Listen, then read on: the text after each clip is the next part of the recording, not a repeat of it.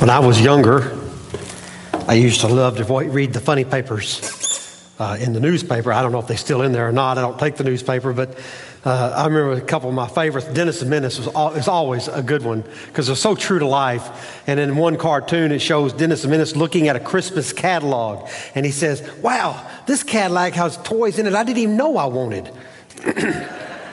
my favorite was always the Wizard of Id.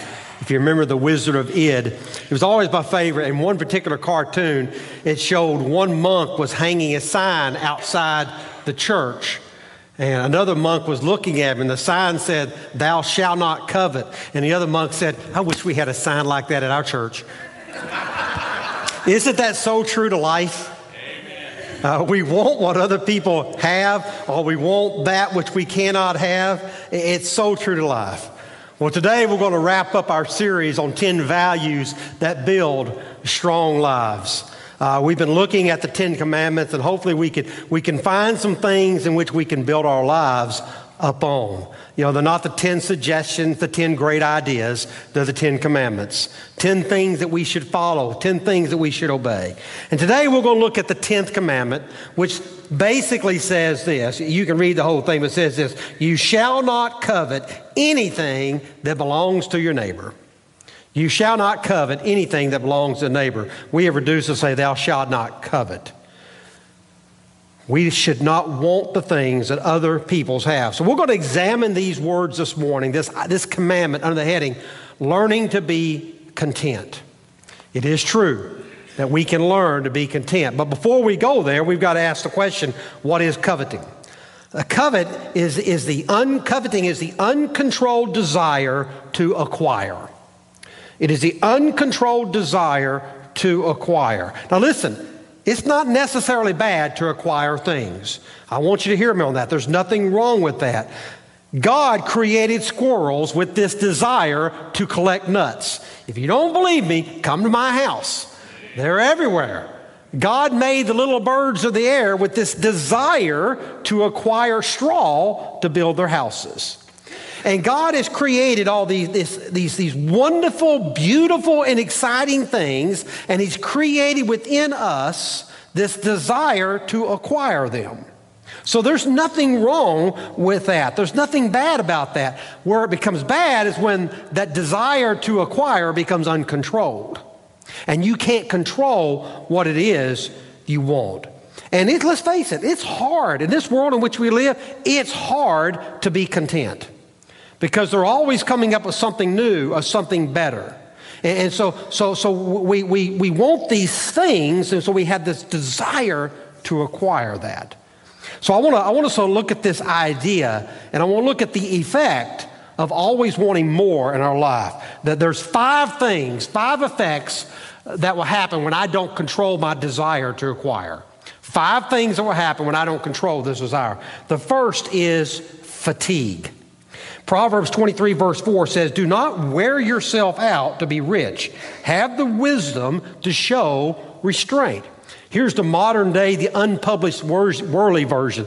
It says, It's dumb to acquire too much. That's what the scripture says. It, it's dumb to, to, to have this desire in you to have more and more stuff. So, what people do is they get all this stuff, then they got to take second jobs to pay for all the stuff that they put in the garage that they no longer use. We get in a rat race. Everybody begins to work to acquire more and more. The second thing that happens is debt. We get into debt. The Bible says the more money you have, the more money you spend. Is that not true? Uh, you know, if I have if I have money in my pocket, it's burning a hole in my pocket. I can't wait to get rid of it. I looked at my wallet the other day. and Say, "Wow, I have ten bucks. I didn't even know I had that. I could have spent that." Uh, you know I'm telling the truth. Uh, if, you got it if you got it in your pocket, you're going to spend it. The more you have, the more you spend. Coveting destroys budgets. It's not that you don't have enough money, it's that you have too much want. You need to get your wanter fixed. I, I want too many things. There's a difference between needs and greeds. Some of the things is not necessarily that we need it, but that we have a greed for it. And so we, have got to look at that. The average American spends $1,300 on credit for every $1,000 they make. You know what we call that? We call that deficit spending. The only people that get away with deficit spending is the government, and they won't do it forever. Eventually, they discover, uh oh, we've got a problem. It's the same way in your personal lives. You know that's, that's true. The more we want, the further we go in debt. You know, it's the old idea the grass is always greener on the other side of the fence. Can I just tell you something about that grass? Probably their water bill's higher too. Uh, yeah, you need to remember those things. So we got fatigue, we got debt. Third, worry. Ecclesiastes chapter 5, verse 12 says, A working man can get a good night's sleep, but the rich man has so much that he stays awake worrying. He stays awake worrying. When we focus on things, we begin to get consumed by them and we worry about them. The more we have, the more we worry about them. We say, How am I going to protect what I have? How am I going to invest what I have? How am I going to keep from losing what I have? How can I avoid paying taxes? How can I, I keep from losing everything that I have? And we stay up at night worrying, worrying, worrying about such things. I read the other day that insomnia increases with income. The more money you have, the harder it is to sleep. Fatigue, debt, worry. Fourth, conflict. James chapter 4, verse 1 says, What causes fights and quarrels among you? Don't they come from your desires that battle within you? You know, these individuals that are always wanting more, they're constantly battling with themselves. I read that, that the number one cause of divorce is financial problems. Number one cause. Just can't get enough, and it causes stress and strife and conflict in the family. When you have, uh, when you have what I want, there's going to be conflict because I want what you have, and there's going to be conflict in relationships. Fifth, dissatisfaction. Fatigue, debt, worry, conflict, dissatisfaction. Ecclesiastes chapter 5, verse 10 says this Whoever loves money never has money enough. Whoever loves wealth is never satisfied with his income. Can we just be honest that money can bring happiness for a little while? It can. Uh, money can bring happiness for a little while, but eventually the happiness wears off. Why is that? because things change. I, I, I know you find this hard to believe, but did you know that we actually like change? Except in church. No, no, no, no. We actually like change. We do. Uh, that's why we have this thing that they, they call fashion and they call style because it, it comes in and it goes out. We get bored with our previous fashion. We get bored with what was in style last year. Ladies, you know I'm meddling, right? Uh, how many of you are still wearing the dresses you had in the 50s and 60s? Don't answer that. we don't want to know. you know, uh, we know, I mean, look, I, I, know they wouldn't even wear the same dress they used, used to be. They wouldn't even wear the same dress they wore for Easter the year before. Somebody might remember. I said, they probably won't even remember you were there. You know, I, you know I'm speaking the truth. So we get bored. And we've got to have the, the latest gadget, the newest thing. If not, we, we, we redecorate, we remodel, we repair, or at least we rearrange the furniture. Why? Because we're not happy, we're not content, we're dissatisfied with that. Listen, things don't bring permanent happiness, they will give you a temporary thrill. But coveting, this desire to have, this desire to acquire is the number one reason for dissatisfaction in the world today. So, what's the antidote? What is the antidote for contentment, of coveting? It is contentment. Learning to be content. Paul said, I've learned the secret of being content, living in plenty or in want. Paul says, I've learned it. I've learned what it's like to be content. Because he had to learn it, he says it does not come natural. I had to learn how to be content. I am not by nature a content person. Uh, that's just the way I am. And it's a constant battle. What was it Paul said? He said, Man, if I hadn't read about coveting, I wouldn't know what it was. He said, But because I read about it, now I know what it is. And now everything I turn around, I covet. That's why we, we, we have these things. But learning to be content, it's not automatic, it's an education process. And one of the ways is, we realize the effects of always wanting more. That's why we talk about those five things fatigue, debt, worry, conflict, and dissatisfaction. We, we, we worry about the effects. So, so, what do we do? How do we learn to be content? How do we learn contentment? The first thing you do is you resist comparing yourself to others. Resist comparing yourself to others. When you compare yourself to others, it always leads to coveting. 2 Corinthians chapter 10 verse 12 says, "We do not dare classify or compare ourselves." Paul goes on to say in that passage, it's not wise. It's not wise to compare yourselves. It's not wise to categorize yourselves. If you are comparing yourself to someone else, it's coveting. If you're comparing your houses, if you're comparing your cars, if you're comparing your jobs, if you're comparing your looks, if you're comparing your clothes, can I just tell you what God's word says? It's stupid. It's stupid. Don't do it. Don't do it. Resist that temptation to compare yourself to others.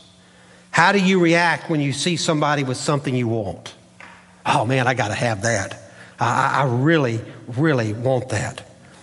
You have to learn to admire without having to acquire. That's okay. Just admire it without having to acquire it. I don't have to own everything in the world to enjoy it. I don't have to have everything that life can give me to enjoy it. If the only things you are you enjoy are the things you own, guess what? You're going to be pretty miserable you're going to be pretty miserable in life. Why do we compare?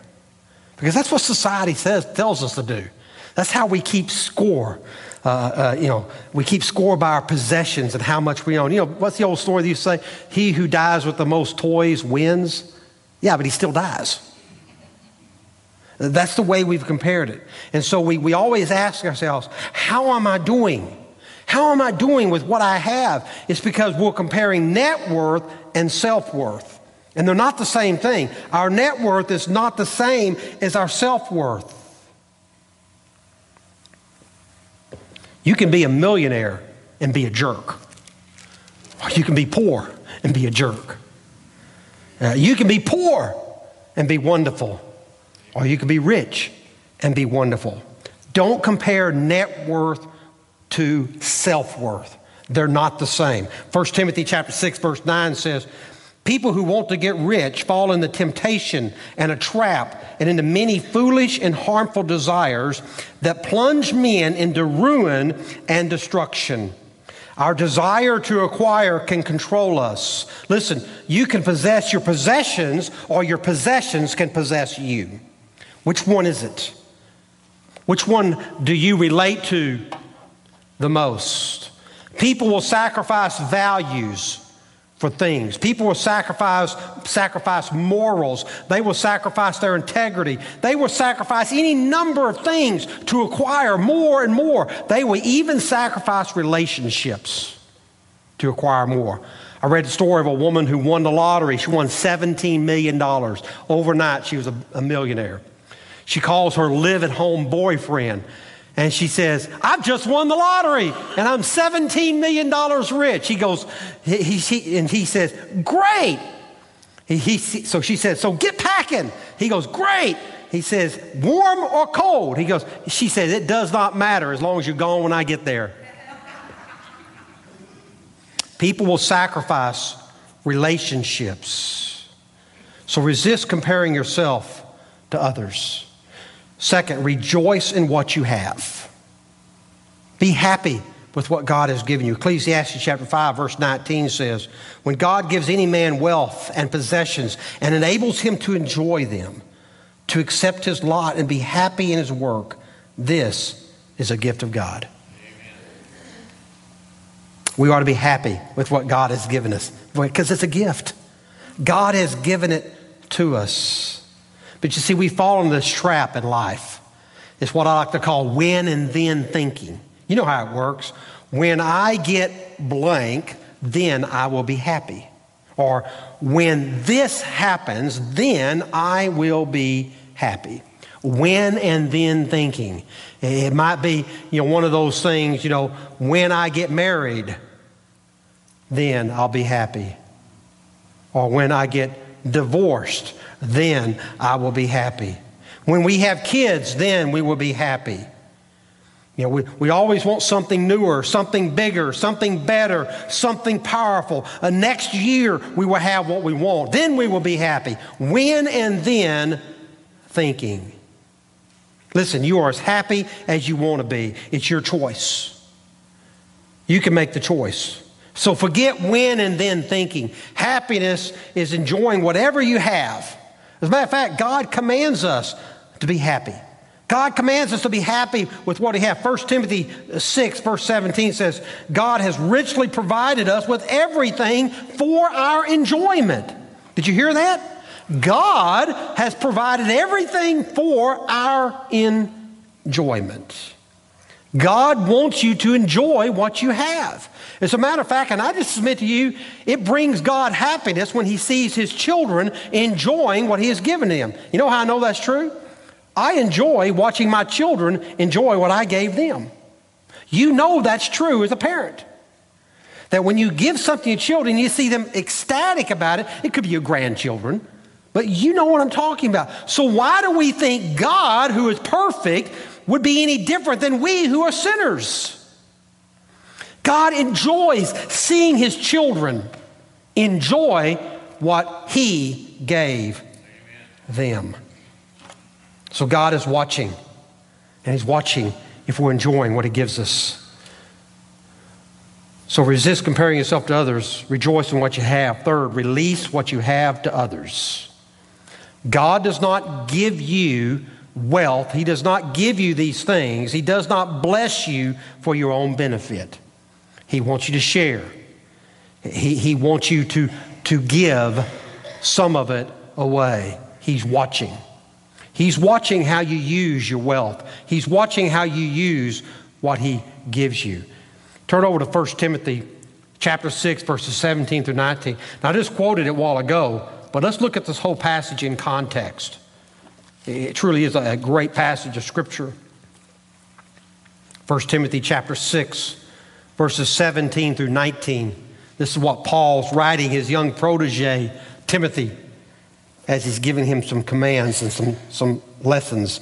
He says, Command those who are rich in this present world not to be arrogant, nor to put their hope in wealth, which is so uncertain, but to put their hope in God, who richly provides us with everything for our enjoyment. Command them to do good, to be rich in good deeds, and to be generous and willing to share.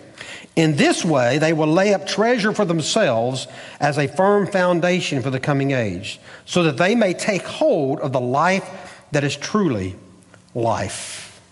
You know what this passage tells me?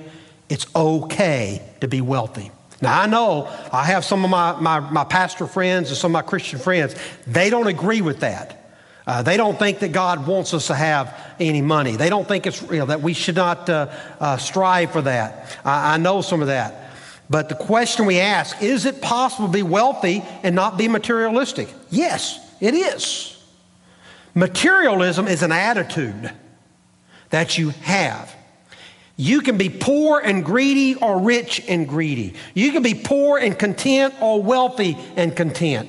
Paul's not talking about wealth here, he's talking about the attitude that one has for wealth. He said, not to be arrogant about it not to be arrogant about it. It's, it's an attitude he's talking about. So, how can I be wealthy and not be materialistic? There's four truths from this verse. If I was preaching this sermon, this would be my outline that I would do from this passage. It says, first, don't become proud of your wealth. That's what Paul says. You know, those who are rich in this present world, not to be arrogant, nor put their hope in wealth. He said, don't become proud of your wealth. Second, he said, Don't put your trust in money. He said, which is so uncertain. If you put your trust and you put your hope in your wealth, it's going to be uncertain. It could be here one day and gone the other. And then he also says, use your money for good. Use your money for good. Command them to do good. Use your money to do good. Help those in need. Give some of it away. He also says to give cheerfully. He said, command them to do good, to be rich in good deeds, and to be generous and willing to share. Let them do it that way. And if you will have those four attitudes that we just talked about right there, don't become proud of your wealth, don't put tr- your trust in money, use your money to do good things and give cheerfully. If you will do those, guess what? You won't be materialistic. Amen. You'll be able to enjoy your wealth, but you won't be materialistic in your wealth. You see, the, the root of the word materialism is the word get. I got to get, get, get. I got to get more. I got to get more of what I have. And the opposite of getting is what? It's giving. That's the opposite. So instead of having this attitude, I'm going to get, get, get, have the attitude, I'm going to give, give, give. And the more God gives me, the more I'm going to give away, is what he's trying to tell us in this passage. So every time I give to somebody in need, every time I help a friend, every time I give a tithe, oh, I can't believe I just said that word. Every time I give a tithe to the church, you know what I'm doing? I am breaking the bond of materialism in my life. Because I'm telling God, I said, God, I can make it without this. I don't have to be gripped with these tight fisted knuckles holding on to what I have because I'm free to give it away.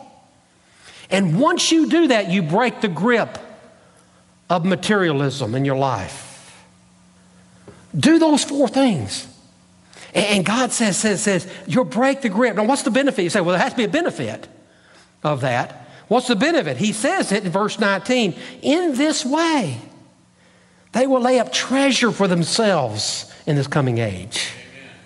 They will lay up treasures for themselves in the coming age. You're storing it up.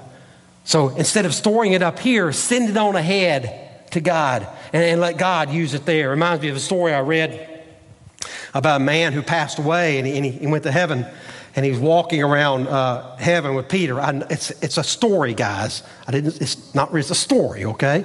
He's walking around with Peter and he sees his best friend driving around in a Mercedes in, uh, in, uh, in heaven. He goes, Well, what's that all about? He goes, ah, he was very generous in what we gave him. And we let him ride around in a Mercedes. And so he said, Well, what about me? And Peter kind of hung his head. He gave the guy a moped. He said, You weren't as generous as what we had. So the guy was downcast about two weeks until he saw his pastor coming by on a pair of roller skates.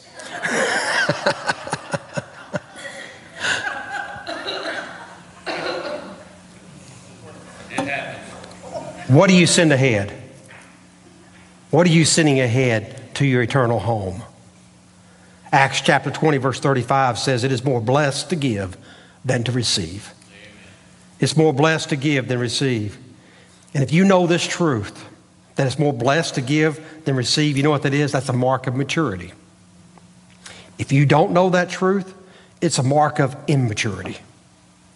If you know the truth, it makes God proud, it makes God happy. But if you don't know the truth, God is sad in an anthropomorphical way, a way that we understand it. You need, to be, you need to get more excited about what you give away than what you keep. Finally, refocus on what is going to last the permanent values those, those eternal priorities where we place things. Look at uh, 2 Corinthians 4.18 says this, we fix our eyes not on what is seen, but on what is unseen. For what is seen is temporary, but what is unseen is eternal. Listen, there's only a couple things that really last forever a relationship with God and a relationship with others. Now, God's God says God's word will endure forever. But from our standpoint, a relationship with God and a relationship with others, that's the only thing that's going to last forever. And so we ought to focus on those things instead of focusing on wealth and those type of things. One of the worst things about materialism is that it clouds our vision of God. It leads us, is this all there is? Is just things? Is this all there is to life? You know, see, our perspective gets warped and we don't see things with the right eyes. Jesus told a story about this. He told the story of a man who had a bumper crop. A man who just had, had so much wheat and, and so much stuff coming in. He said, I don't know what I'm going to do. He goes, Oh, I know what I'll do. I'll build, build bigger barns. And I can put all my wheat in, in there. I can put all that in, and, and I will be happy. I'll be satisfied. He never thought once about giving any of it away. He never thought about sharing it with his neighbor. He never even thought about giving 10% of it to God. And what did God do? God came to him that night. He says, You fool, you fool, this very night your life is being, your life is calling out to you. This very night. And what God is saying in that passage, He said, Don't be a fool and allow your things to so consume you in your drive to acquire more and more and your desire to acquire that you lose focus on what's important, that you lose priority of vision. Luke chapter 12, verse 15, Jesus said, A man's life does not consist in the abundance of his possessions. Culture says, if I have a little, then I amount to a little. The cross says you are worth more than that. The cross says you are priceless. You are priceless. Don't put your value upon what the world says about you. Put your value upon what God says about you. And God says, I love you this much. It took my son to the cross, and I love you that much. And he stands arms open wide, ready to receive all who will come to him. You know, every now and then we need a periodic checkup. A checkup from the neck up is what we need. What am I living for? What do I value? Where do I put my priorities? Where is my desire? We need to ask those questions in our own lives. There was a wealthy woman who lived in Beverly Hills, and when she died, she was worth millions upon millions.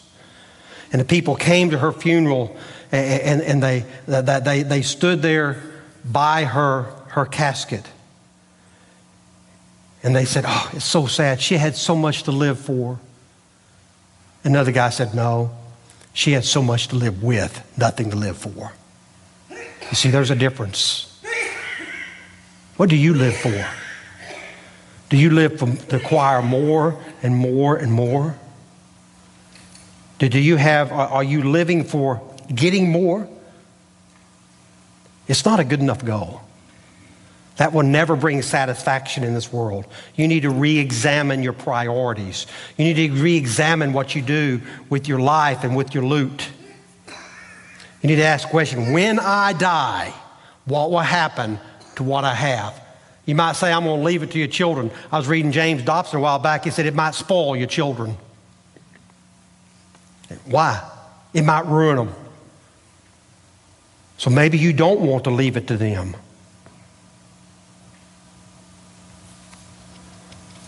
You've got to think about those type of things. We, we need to challenge the myth that's prevalent in society today that the more we have, the happier we will be. This morning, I'm asking you to make a choice. This morning, I'm asking you uh, to, to ask Is my lifestyle going to be determined by culture or is it going to be determined by Christ? Who's going to determine the way you live your life? Is my money going to master me or am I going to master my money? That's the question that we all must ask in this world in which we live. You see, in order to really follow those Ten Commandments, you've got to put them in perspective. What does it really mean when Jesus, when God says, You shall not covet? What does it mean? He says, Don't have this desire to acquire more and more stuff. Because if that's all you want to acquire at the end, you'll find yourself in a fire. We ought to live for Christ, live, by, live for His values, His principles, His teachings. And if we do that, we will know what Jesus said no man can love God and money. For either he will hate the one and love the other, he'll serve the one or serve the other. That's why that commandment is so important. Do not covet. How about you? Where are you at today? Has this sermon affected you? Does this sermon does this sermon make you want to examine your checkbook? I know most of you in here probably use a checkbook. Second service, I don't even know what a check looks like. Um, does it make you want to examine your checkbook and see where all your money goes? What are you sending ahead to God? And what are you keeping here? The Bible says there's some things that your foundation will be built upon gold, silver, precious metals, precious stones. He said all the other things will be burned away the straw, the hay, the stubble. That will be burned away. So, what are you sending on ahead to God for Him to use? How do you do that? You give to the church. Obviously, you're not, you can't write a check to God. I heard about a lady who her husband died. He said, I won't be married, I won't be buried with all of my money in my, in my casket. And so the, the undertaker heard about that and said, How are you going to do that? That's really going to affect you. She goes, I wrote him a check. Listen, folks, you can't take it with you when you die. You can't. So decide today, am I going to keep it, keep it here? Or I'm going to keep some of it and send the rest of it ahead?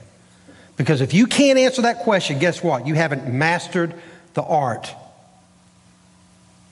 of breaking the, co- the, this coveting in your heart. You haven't, asked, you haven't mastered the art of contentment. For some of you, you've got to re examine your priorities. I don't care if you make $1,000 or $10,000, it doesn't matter. It all comes back to what is it that you're living on and what are you living for. There's a difference. In a moment, we're going to have a time of invitation, a time for you to respond. Maybe, maybe God's called upon you this morning. I mean, I know, I know almost everybody in here. Uh, you know, and maybe God's call upon your life said, you know, I've got to re examine my priorities. You know, as I've gotten older, it's gotten harder to do some of the things I need to do. And, you know, God doesn't have a timetable on this. You know, He doesn't say, you know, hey, you know, give cheerfully until you get to a certain age and you don't have to give anymore. I, I don't find that anywhere in Scripture. If you can, you bring it to me and I'll preach a sermon on it, okay? I will. I don't see it that whenever you're, when you retire, uh, you, you, can, you can quit giving to the kingdom of God. As a matter of fact, I would submit to you, God expects you to do more because you got more time. You got more time. So maybe for you, the challenge is for you just to simply ask yourself, God, what is it you want me to give? God, what is it that you want me to do? God, help me break this cycle of coveting in my life and in my family.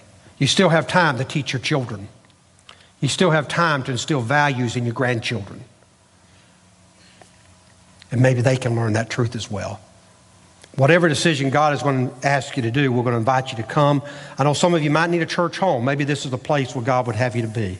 Whatever decision God would have you to make, we're going to invite you to come. Would you stand with me? Kip's going to come and lead us. I'll be here at the front if you want to talk to somebody as Kip and Marilyn Cassie come to play.